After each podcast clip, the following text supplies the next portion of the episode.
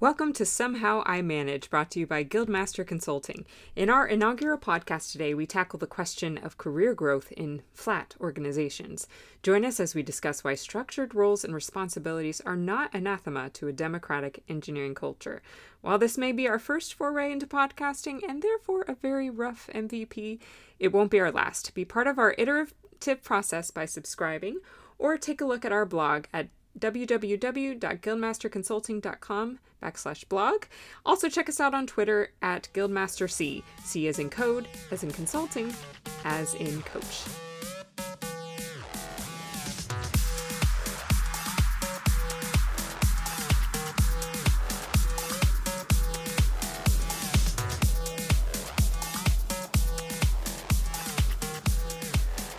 Well, welcome to Somehow I Manage podcast. This is our very first episode, and we are going to be doing it within the span of the time it takes our daughter to nap.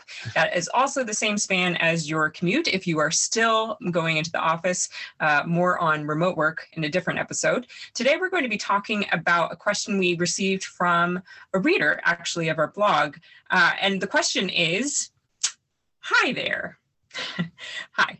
Would you possibly be interested in writing a blog topic about role clarity and how important it is? In flat organizations, it can become very loose as to who does what, the bystander effect, and also vague as to what your career progression is, as in we are all the same level, so no promotion path. I'd love to hear about ideas for finding just the right balance between hierarchy and organization and democratic flatness and autonomy. I know that could be a huge topic, but wanted to see if it was something you felt strongly about. Yes, we do. And we started having an immediate conversation. And that's when we decided, okay, this can't just be a blog. It needs to be a conversation. Like any good organization should be like a good conversation where people aren't talking over each other or stepping over each other's roles. There's clear delineation of who's saying what, who's doing what.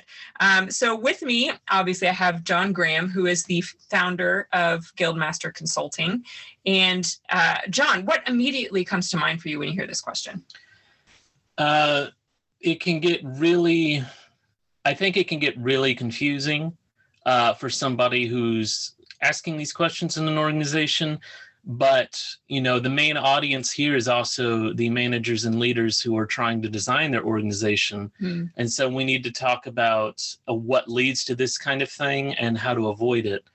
I think you can see embedded in the question a lot of organizational justice issues. How do I get ahead is not always a question of ambition. It is also like what is valued here, what matters here, and how can I contribute to that in a way that I'll get recognized? Mm-hmm. I like that. I wouldn't have thought about that side, the justice side of career advancement, not just the ambition stereotype. That's good. A lot of justice is about making sure the right people get the right job, mm-hmm. And we mm-hmm. all will prosper if that happens. Mm-hmm. But there's all kinds of little things that I think are touched on in the question. Let's start with the bystander effect. Mm-hmm. What is that for our listeners who aren't familiar with it? The bystander effect is, and there's actually some controversy over whether the original story around the bystander effect was true. Yeah. The bystander effect tends to be the more people who are around who might help with something, the fewer people actually volunteer to help because they figure someone else will do it. Mm-hmm.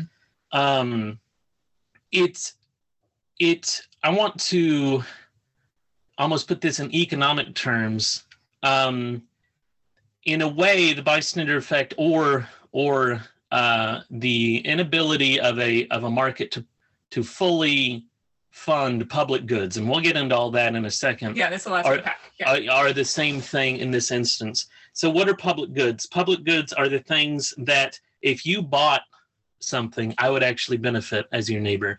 So a great idea or a great example of a public good is a street lamp. Mm. And so if we tried to let the private marketplace fulfill public goods, we would not have enough street lamps because I would just sit around like a bystander expecting somebody else to buy it so that I could enjoy it. Mm. The way we solve public goods is we decide, okay, no, we're going to have taxes and we're going to jointly buy enough street lamps.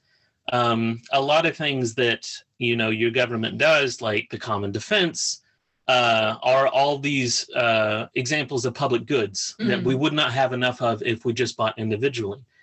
You can see this in the bystander effect because there's this thing that may be causing a team a little bit of pain, but because if one person solves it, it's solved for everyone. You tend to underfund the efforts to resolve that small pain if you rely on personal incentives and volunteerism, like a private marketplace of effort. So in this case, management is going to have to divvy up these responsibilities and be explicit about it so that everything is covered. So just so we don't start conflating role definition with taxes, because that's not always a positive connotation, talk a little bit more about the investment model. Like you said something about underinvestment. How is it a reflection of an underinvestment in people if you're not defining those roles in that structure? Are we talking about the career growth? Yeah, because that was also part of the question. I think it's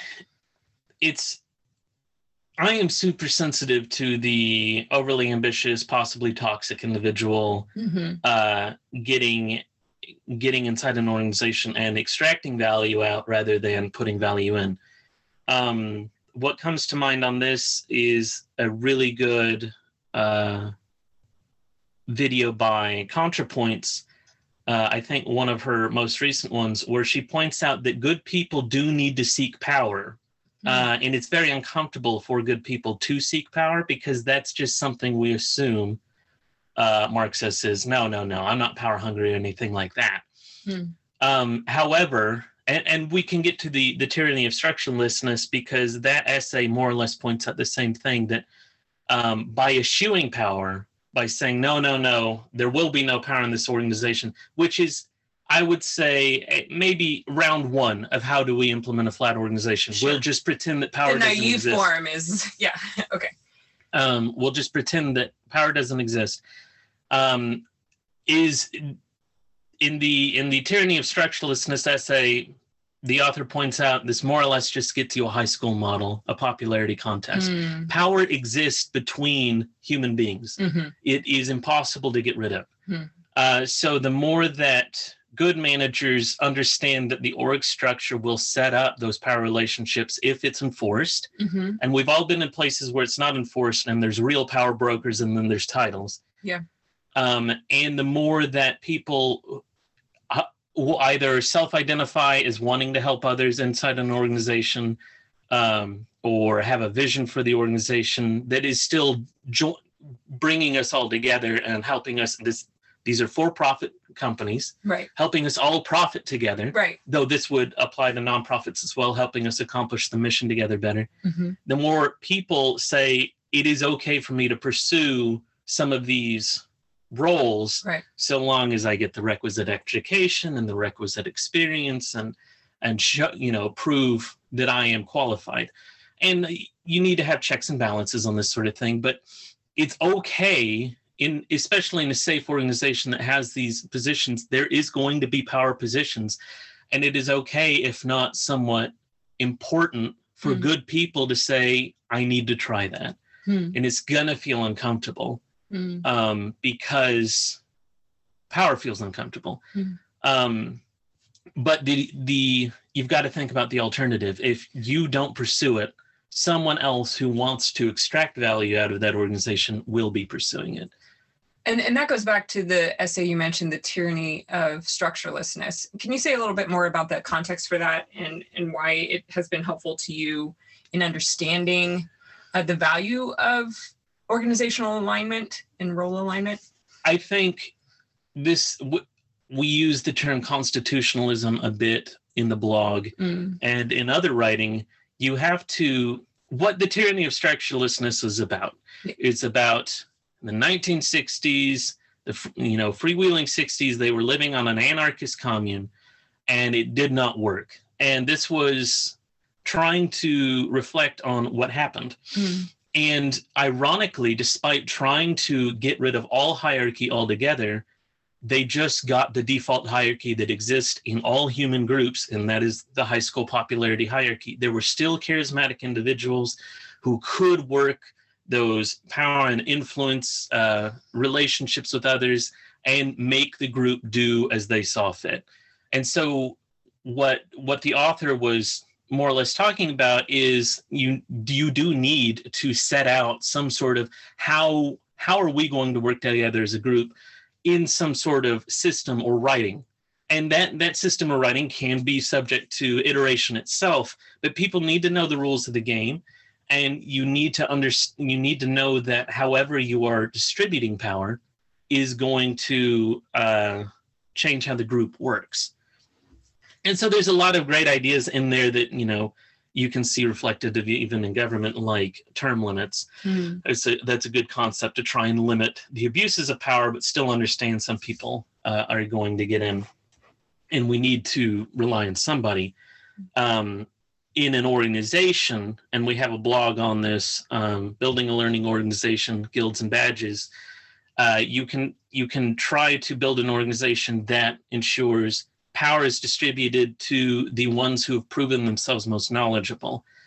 And I want to use a term that's a dangerous term, meritocratic, that's almost always used to cover something that is not meritocratic.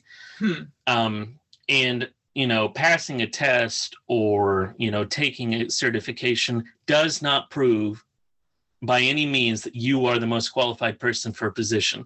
It does lend evidence to it. Right. And in the case where we have very little to go on, which is many organizations, and the default being like, what political favor did I do for the power broker lately? Yeah. It is a better system. Sure.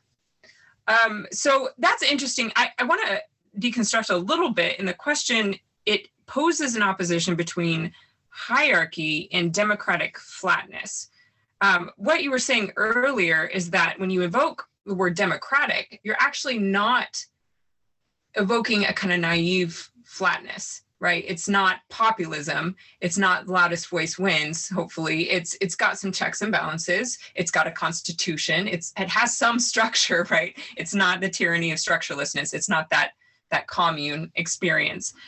What does a democratic organization look like to you?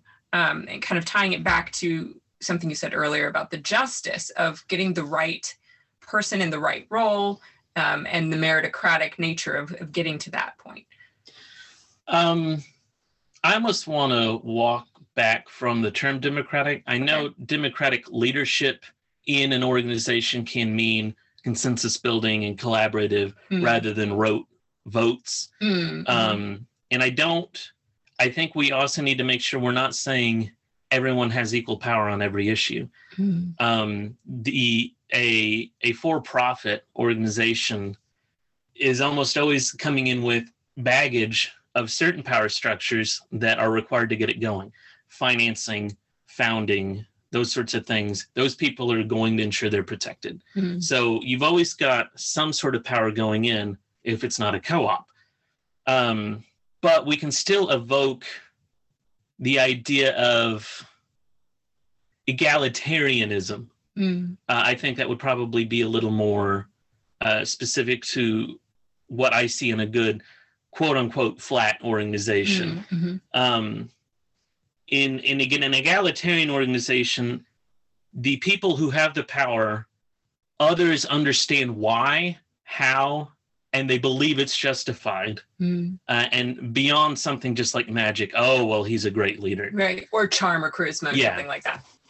And I think, let's talk about organizational justice. One of the most important things you can do firsthand, if you can't guarantee necessarily distributive justice, or you can't guarantee that everyone will believe it's distributive in the short term, maybe it'll take time seeing certain people, their skill, the managerial or leadership skill applied to slowly build their credibility.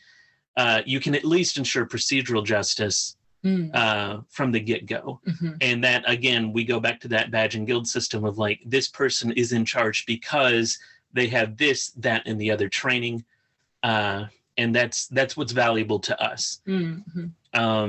So anyone can there's a transparency that if I wanted to be the VP of engineering, I know how. It may take me some time, but I know how. And that lends credibility to the VP of engineering of that person is the VP of engineering because they did these things. Right. Yeah, that was a big part of the question to me that stood out, was how a structurelessness or a kind of flatness, of a naive flatness, makes career progression very vague. And one word that I want to pull out from what you said is that transparency, because that's so much a part of justice, of like, I expect that if I do similar things and have similar training, that there is some career progression. Maybe it looks a little different, but at least it's meritocratic, right?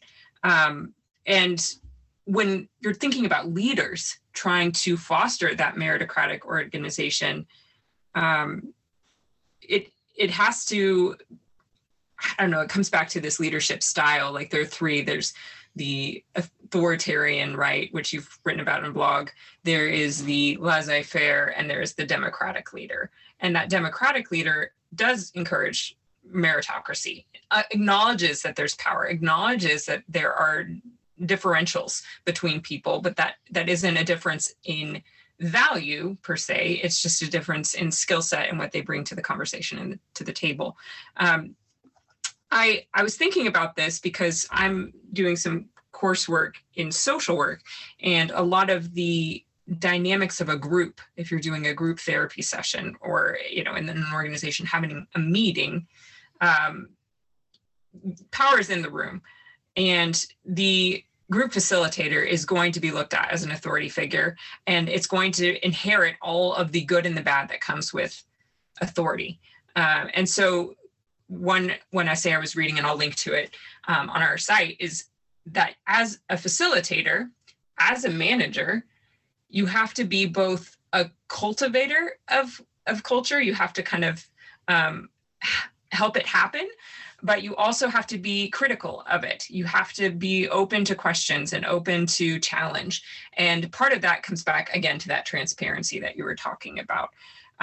If you, that was a long-winded way of saying, if you had advice to managers whose directs are coming to them saying, I don't know what my role is, I don't know how to advance, I feel like we're all on the same level here, and it's really hard to differentiate and to know what my unique contribution to the team is, you know, what would you advise that manager to do or say? I kind of want to cover a couple of other things real quick. Okay. that you brought up. So the authoritarian, laissez-faire, and democratic leadership models, that's a really good way to look at it as almost a spectrum. Mm-hmm. And one thing that it reminded me of is in Hayek's Path to Serfdom, or the Road to Serfdom. Yeah. He points out that a pure laissez-faire approach to the economy and an authoritarian approach render the same endpoint. Oh, right. Excellent. You will either get fascism or communism. Mm-hmm. Because monopolies will form, and you'll get the authoritarian. On either side, yeah. It's a governmental monopoly or... Yeah. Yeah. You will get... The power will concentrate if you do not... The power will concentrate not necessarily in the interest of the organization if you do not continually monitor and regulate it. And that's kind of that, in that middle form, that democratic form, in that model. Mm-hmm. In another model of leadership, you have the command and control, coaching style, visionary style, pace-setting style, affiliative style, and then maybe one more that I'm not remembering. But there you kind of see those two styles that you mentioned. How do you thread the needle of being the cultivator of culture, which would be the coaching style? You are a paragon of that culture. You are providing feedback to others on how we do things here, using those values, and also critic, which I would say maybe that visionary style. If you can see beyond it, yeah, you can see what could be better, and provide that vision and inspiration to changing it. So you can pull from some of those things to see why you should do this. In terms of the nuts and bolts, you have a direct coming to you saying, Can you? Yeah, I'll go back and kind of rephrase that. So a direct report comes to you as a manager and says, I don't know how to progress in my career here. It's very unclear to me what my unique role is supposed to be doing, because, you know, I have the same title as 3 or 4 other people on my team, and we're stepping on each other's toes. We don't really know what our paths are. Mm-hmm. So what advice would you give to a manager in that position? Well, I mean, like most things, it's going to depend. Let's assume that the person is, step one, you're going to take a step back and say, like, okay, is this criticism fair? Mm. Have I set up these things that I have tried to describe clear paths? Mm.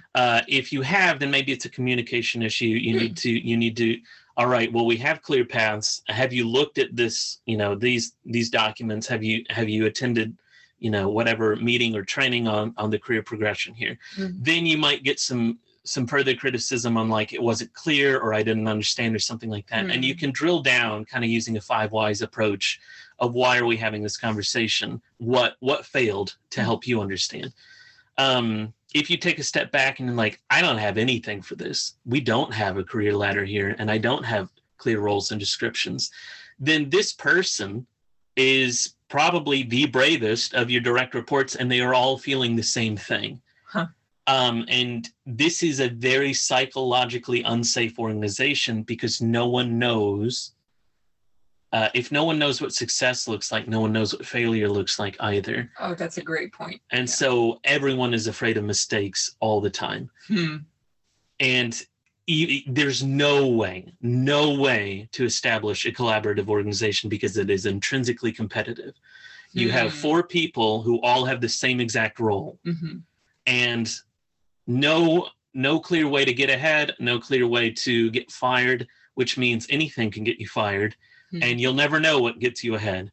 And it's not a safe organization. You want to score. You want to gamify it. This came up in the eMyth book. Mm-hmm. You want to play a game. You want to play a sim business whereby your scoring, or a game that you develop as a manager, if people play it well, then we all succeed.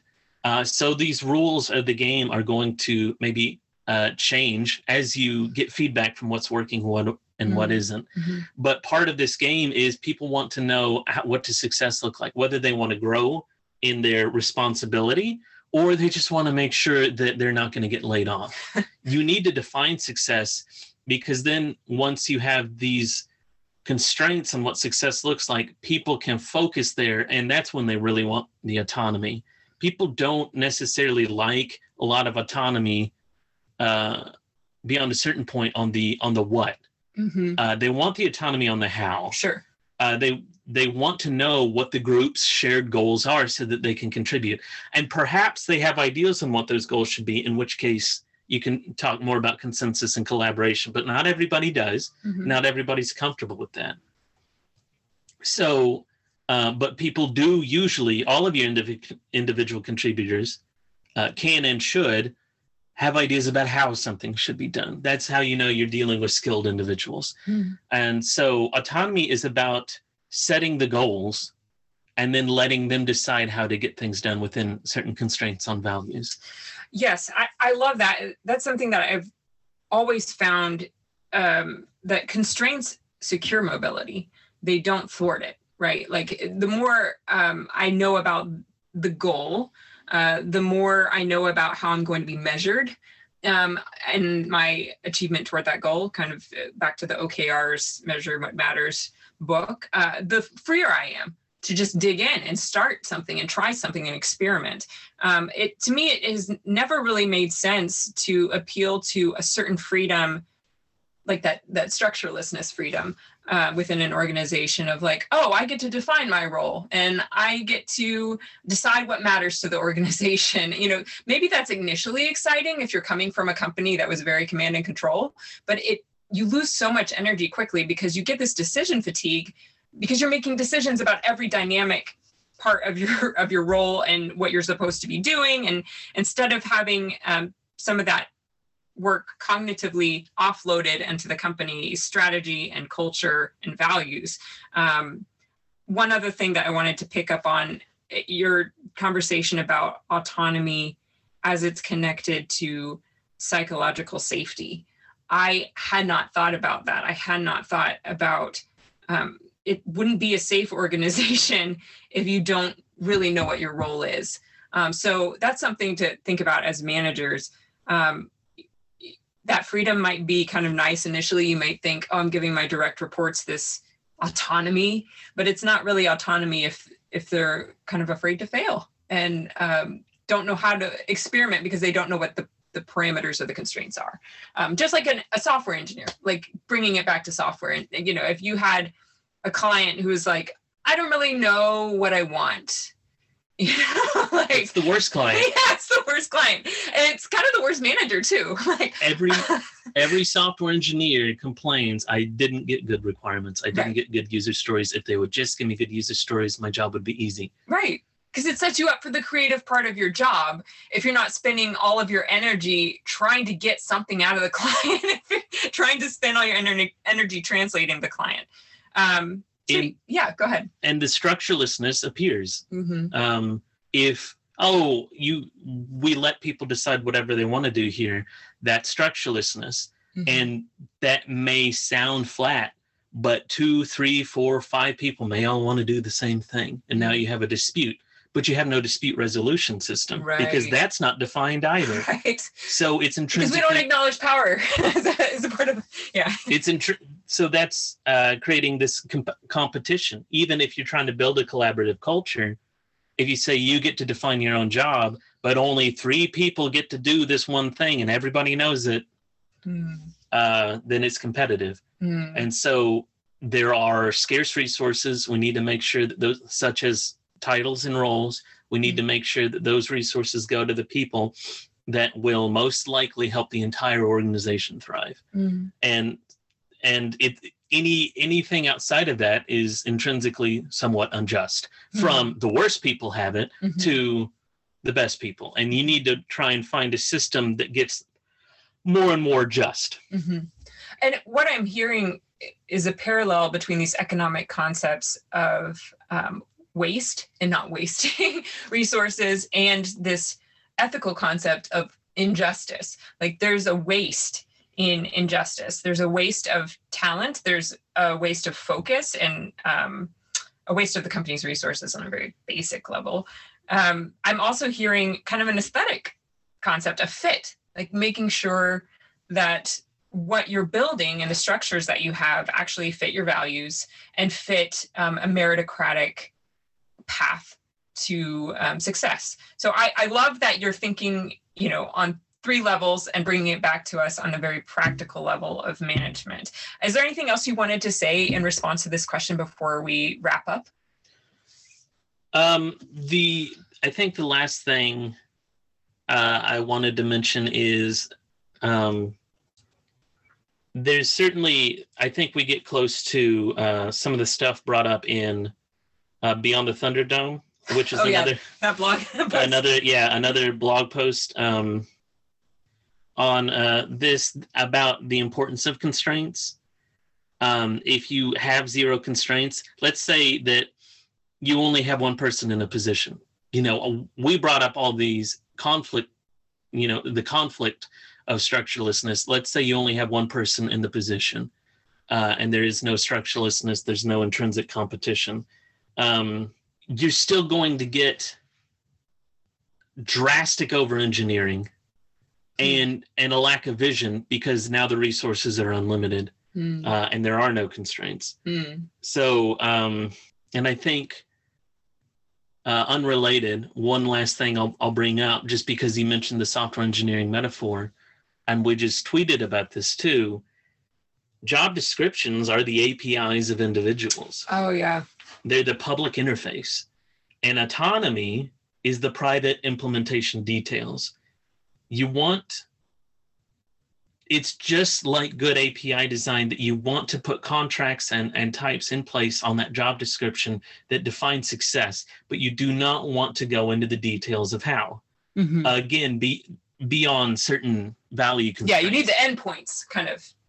defined? Is that what you're saying? Well, the public interface helps you know your score. If I fulfill this interface, then I'm doing a good job. Mm-hmm. The private implementation details is your own personal interest. Did I do it efficiently or elegantly or all kinds of other trade-offs that ultimately matter to you, but maybe not to the organization as a whole? Okay. Because we haven't decided on some strategic value there yet. Okay. I mentioned the overall values because no one is saying, oh, it's a private implementation detail on how many people I stab in the back. But certainly there are constraints that we get from our values on how we're going to work with others that do not need to be enumerated. Yes. You may as a... That's a hiring matter for a different episode. Yes. Yeah. You may, want to put in your job description that a project manager will help facilitate stand-up meetings, but you do not need to put in there that they will not undermine their colleagues. Right. That can just be in a value statement, and that's shared by everyone, and it should not change based on the job. Mm-hmm. Yeah. Okay. Excellent. I'm so glad you brought up the APIs metaphor. I think we should go into that further in another episode. But I do hear the sound of our child waking up. And so we're going to wrap up this episode. If you like what you heard today, do check out our blog, The Soapbox, and go to guildmasterconsulting.com to read more about our services and products. Thanks.